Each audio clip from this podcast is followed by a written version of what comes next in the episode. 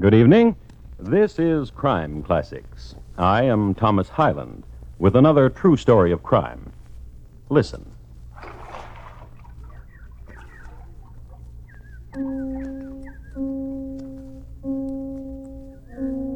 You have just been within earshot of a drowning. Not such a drowning as will cause shouts of alarm throughout the world, nor even a headline. Just tears, quiet remorse. For the lady who was weeping just drowned her doll, and a part of her life, and a part of her reason. She'll go on from here to people. She'll go on from here to kill by poison. So tonight, my report to you on the torment of Henrietta Robinson and why she killed. Crime Classics, a new series of true crime stories from the records and newspapers of every land, from every time. Your host each week, Mr. Thomas Hyland, connoisseur of crime, student of violence, and teller of murders. Once again, Mr. Thomas Hyland.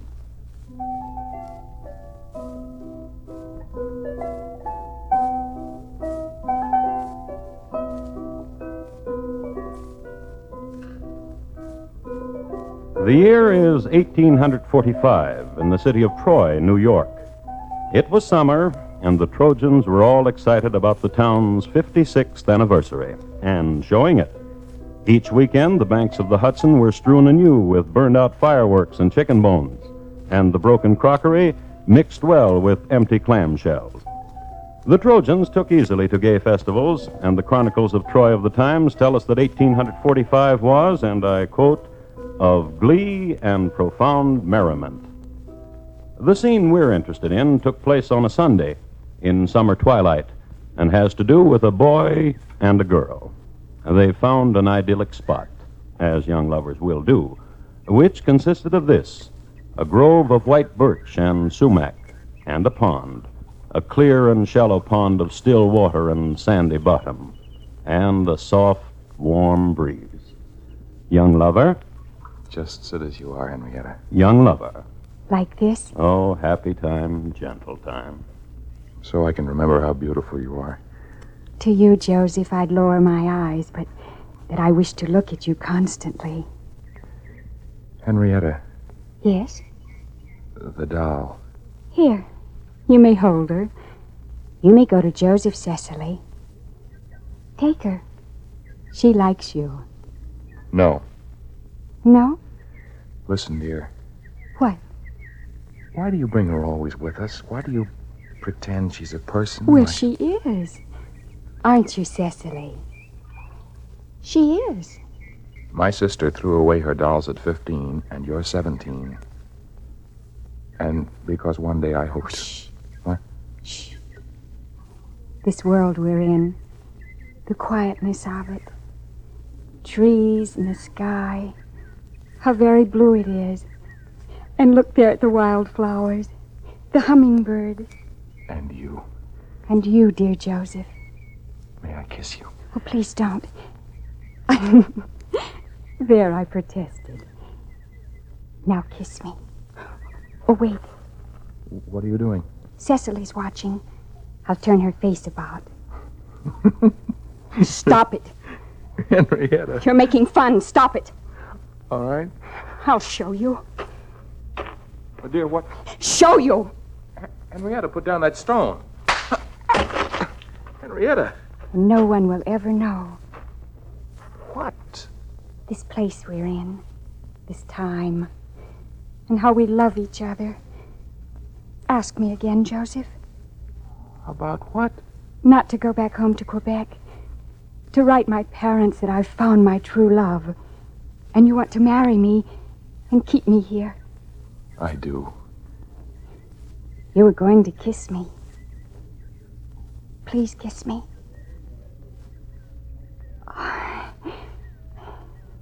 Cecily didn't watch.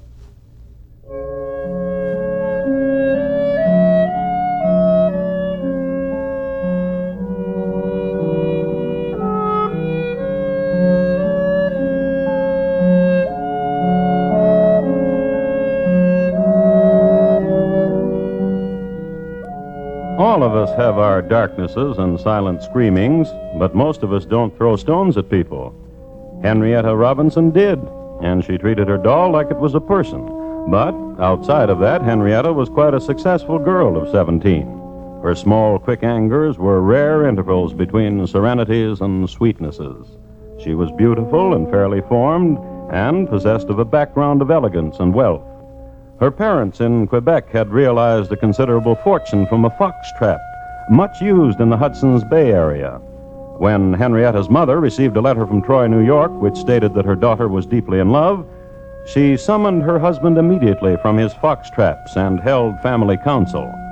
A result of which, Henrietta was summoned home from her school in the United States, and as soon as she entered the house, a scene was made. I will not have it. I will not have it. Imagine. But I love him truly. I forbid it. Do you hear me? I forbid it. How could you? Joseph is handsome and he's gentle. A farmer's son, no background. Oh, I'm so ashamed. I'm not. I want him for my very own. Oh, What joy to hold him. Oh. And when he kissed me, heaven was close. Oh. And he will be mine forever and ever. Oh. No matter how hard you hit that table, Father. Oh, girl, listen to me. You will not marry a farmer boy. You'll not ever see him again, nor think of him. And as for marriage, you will marry whom I say. And his name is George Locius. And his name is George Locius. And he is a gentleman and a horseman and a soldier, and has wealth and castles in England. He has seen a portrait of you and loves you madly. What, what are you doing, Henrietta? And he. John, look at her. And he. Henrietta, what's wrong with you? Stop carving up my table with my letter opener. Child. Henrietta!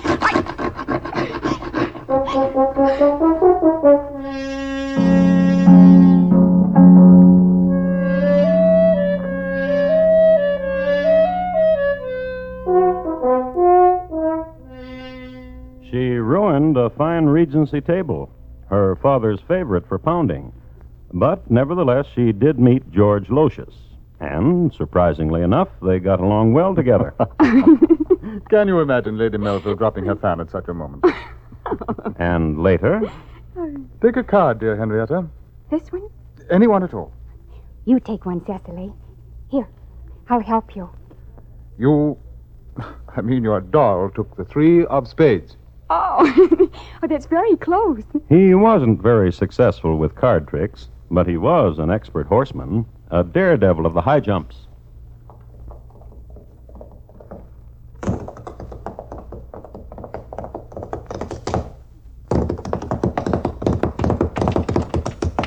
Oh, oh, it's exciting watching you, George. Isn't it, Cecily? Give us your hand. Now, up we go. Oh. Now, hold tight. Now, you got. Take the square.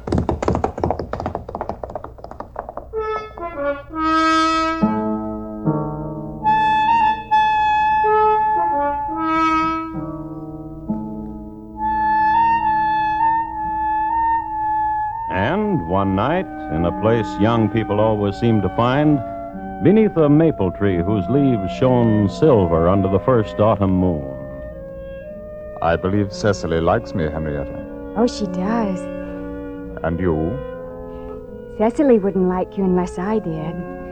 Henrietta, I've loved you since the moment I saw your portrait. What are you doing? You'll want to kiss me, won't you?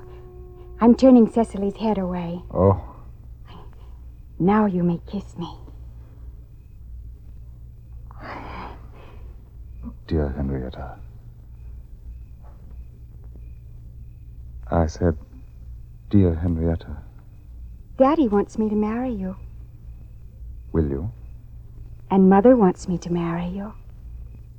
Will you? Well, Let's marry him, Cecily.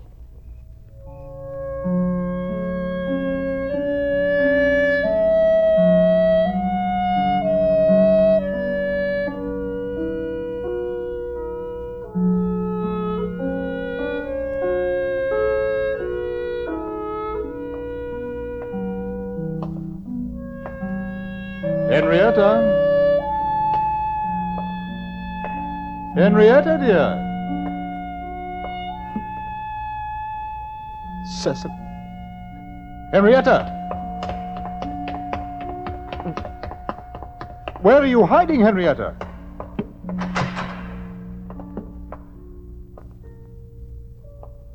One doesn't hide on one's wedding night, Henrietta. Where are you?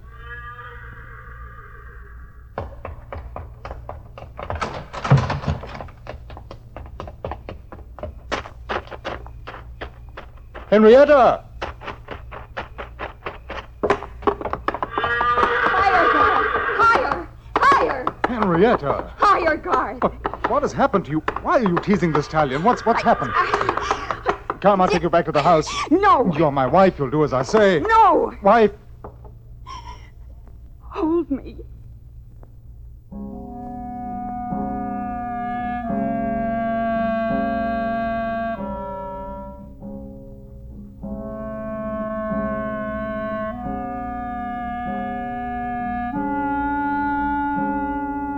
It was the beginning of October when they set off for George's home in Europe.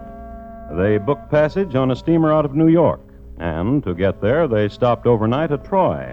I must do some last minute shopping, George. But why are you taking Cecily? Cecily always liked Troy. And the two of them, Henrietta and her doll Cecily, instead of shopping, went down to a place which consisted of this a grove of white birch and sumac, almost leafless now, and a pond of water growing cold.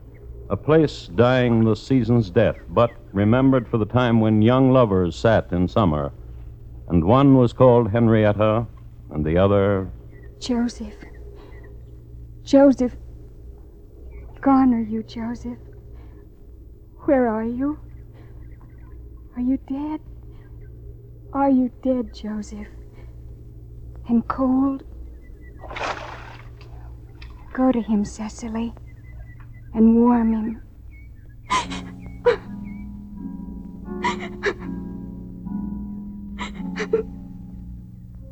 She just drowned her doll, and a part of her life, and a part of her reason, and grew closer to violence. Closer.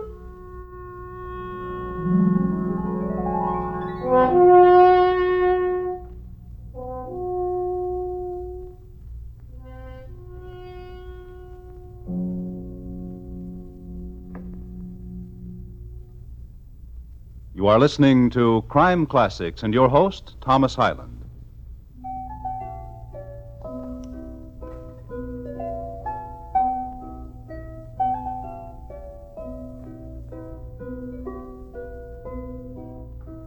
The year was 1849, the time when everyone was heading toward California and Mr. Sutter's farm. But Henrietta and husband George Locius set sail for England. It was a leisurely and serene trip under sail, marred only by one occasion. One of the voyagers on the last night out claimed that Henrietta tried to push him into the sea. The statement, however, was met with disbelief, since there had been a gay party aboard and everyone had dressed like pirates, and there was much mock villainy and talk of walking the gangplank. In England, George Locius brought his wife to his estate a few miles north of London. Here they lived the life of English aristocracy, riding to hounds, puttering among the primroses, and having two children. It was the good life in a drafty mansion. There was, however, a servant problem. It seems that every upstairs maid got the feeling somehow that Henrietta was trying to throw her off one parapet or another. Each, in her turn, the maid would complain to Squire Locius, who uh, would do this. That's the way George scoffed. And he would do this. Here's a week's wages, and I'll write you a letter of reference. And please pack your bags and leave. But on about the sixth upstairs maid, this happened. And I'll write you a letter of reference, and please pack your bags. No. Wait here a moment.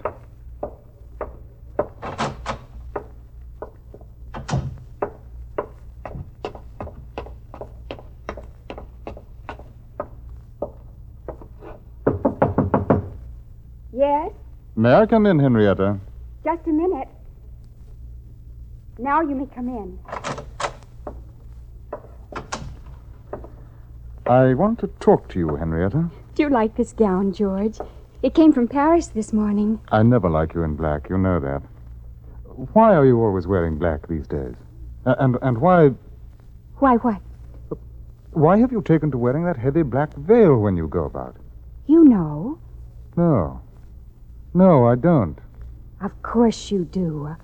To confuse them. Oh, now, Henrietta. Is that what you wanted to talk with me about, George? Hester said you tried to push her off the east parapet. Oh? She said she was shaking the mop and you came up behind her and pushed her. Wouldn't you? What are you talking about? She's one of the people, George. Oh, now, for heaven's sake, what are you. Oh, it's entirely a matter of self preservation. She was put here to get rid of me. Hester, to get rid of you? One of the people. Come to the window with me, George. See there? What? Don't pretend. What am I supposed to see? It's useless to talk with you. But what am I supposed to see? Simply what's there out in the garden. The faces. Oh, for heaven's sake. And something else I'll show you, too. This. A pistol? Really, now? When did you buy a pistol? If they should try to come close to me, Henrietta! In the name of.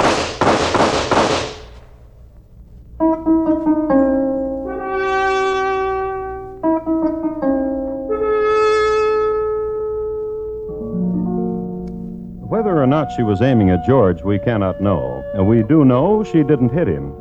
We do know that when she deserted him and their two children and returned to this country, he made no effort to bring her back. Nor did he ever have any trouble keeping an upstairs maid. Of the further history of George, we know nothing definite. Uh, we can assume he brought up his children to be every inch as good an Englishman as he, and as good horsemen, and probably much better at card tricks, and undoubtedly more finicky about wives. Henrietta went directly to Troy, New York, and of her stay here, I'd like to quote a bit from a newspaper of the day. Henrietta Robinson, as so she called herself, was found wandering through the city clothed in night apparel. She drank and raved over her broken hopes. She was found groping in the dark through the halls of public buildings, inquiring for the police office, and demanding of authority assistance to protect her against imagined persecutions.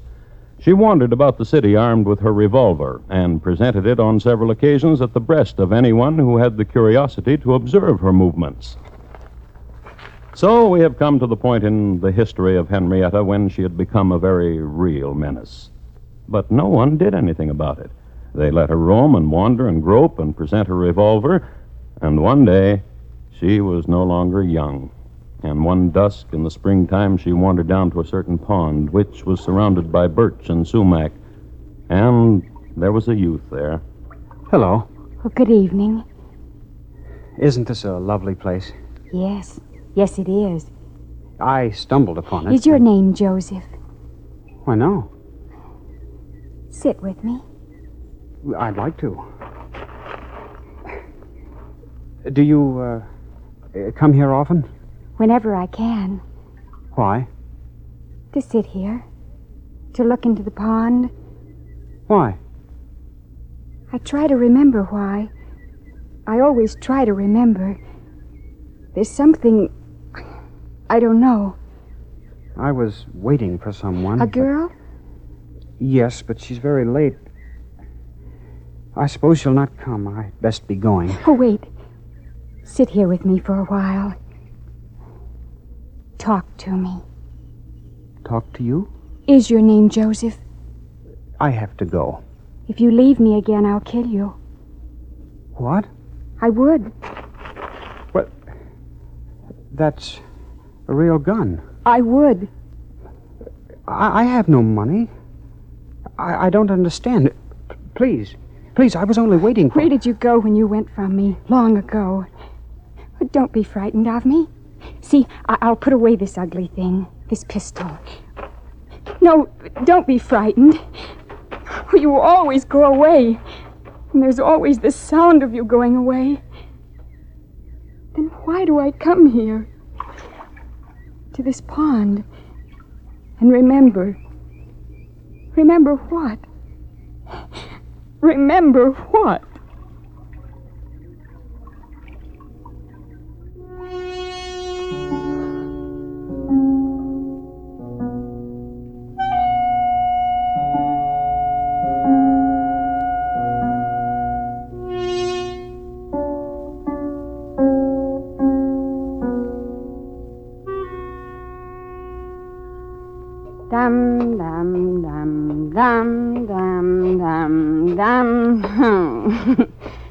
That's all you get.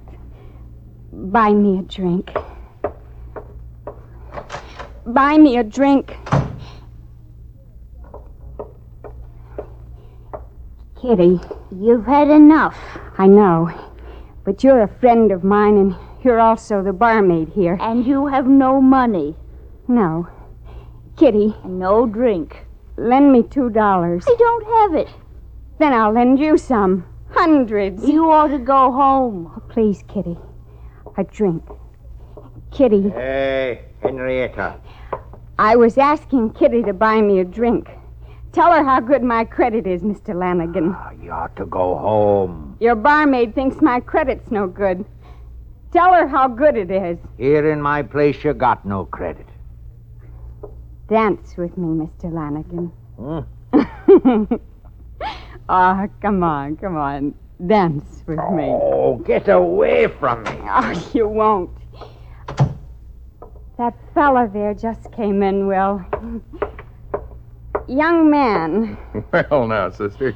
young man, will you dance with me? And having danced with me, will you buy me a drink? Dance to what?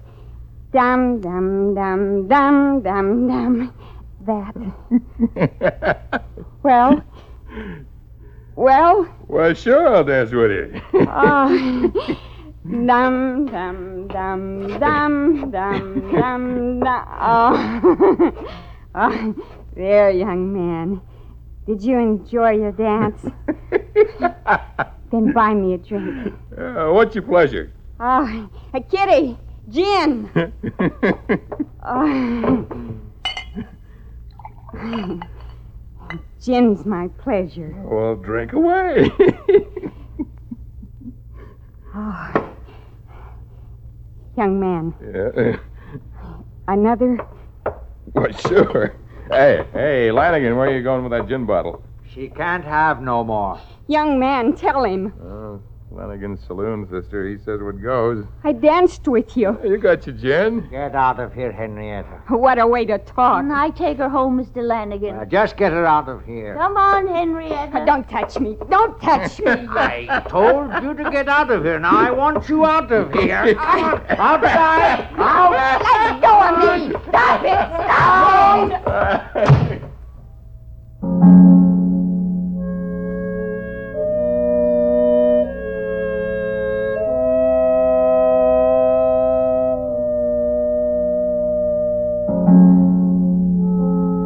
Someone still could have stopped her. Someone who could see the stricken face, hear the mumblings, and realize that such a woman, one who brandished a gun every place she went, one who lived in a world of tortured fancies, and set the cry for someone named Joseph tumbling down alleys and dark streets, and always there was the gun. Someone still could have stopped her, but no one did. She was a whole night away from murder. No one stopped her.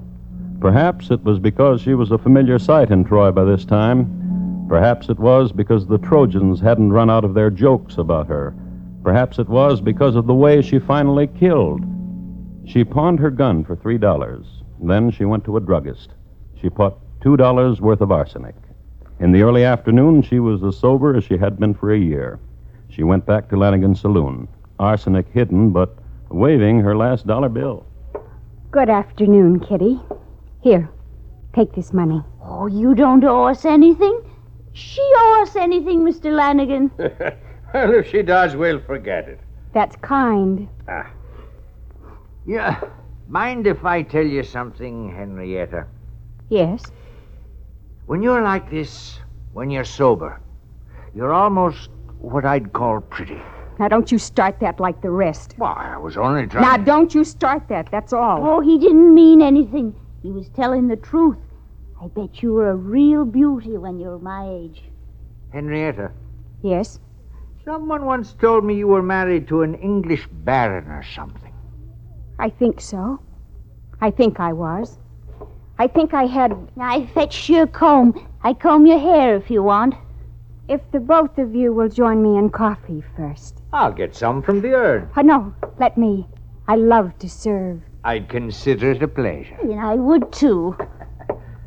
Just uh, turn that brass spigot on the urn. Uh, Did you hear me? I said. Oh, I was just getting the cups ready.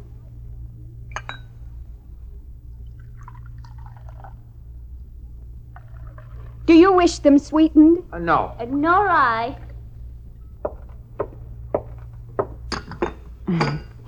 Yours, Kitty, and Mr. Lanigan. Thank you. Where's yours? I'll get it. Now, we can all sit and chat. Is this that new brand coffee, Mr. Lanigan? Or no. This tastes funny, doesn't it? I remember now What? about England. There was a huge mansion, and I was lady over all of it. Would you like to hear about it? Oh, yes. Drink your coffee, and I'll tell you. it was a very large house, I think, and it sat upon a gentle hill. And Strange taste. what did you say? Oh, nothing. I, I'm sorry I interrupted. Go on. And it was drafty, but there were great roaring fires, and sometimes in the great hall.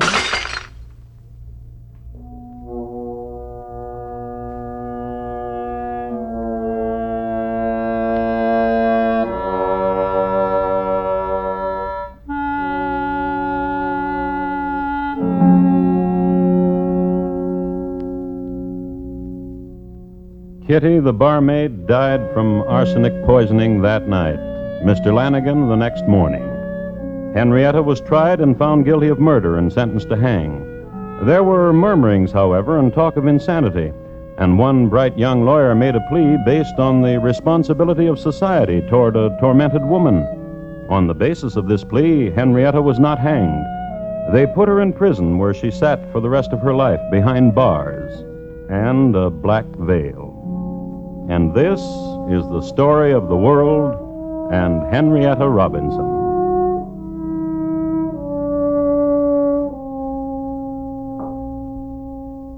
Henrietta Robinson, tonight's crime classic, was adapted from the original court reports and newspaper accounts by Morton Fine and David Friedkin. The music was composed and conducted by Bernard Herrmann, and the program is produced and directed by Elliot Lewis. Thomas Hyland is portrayed on radio by Lou Merrill. In tonight's story, Sammie Hill was heard as Henrietta. Featured in the cast were Betty Harford, Joseph Kearns, Sam Edwards, Lamont Johnson, Paula Winslow, and Ben Wright. Bob LeMond speaking.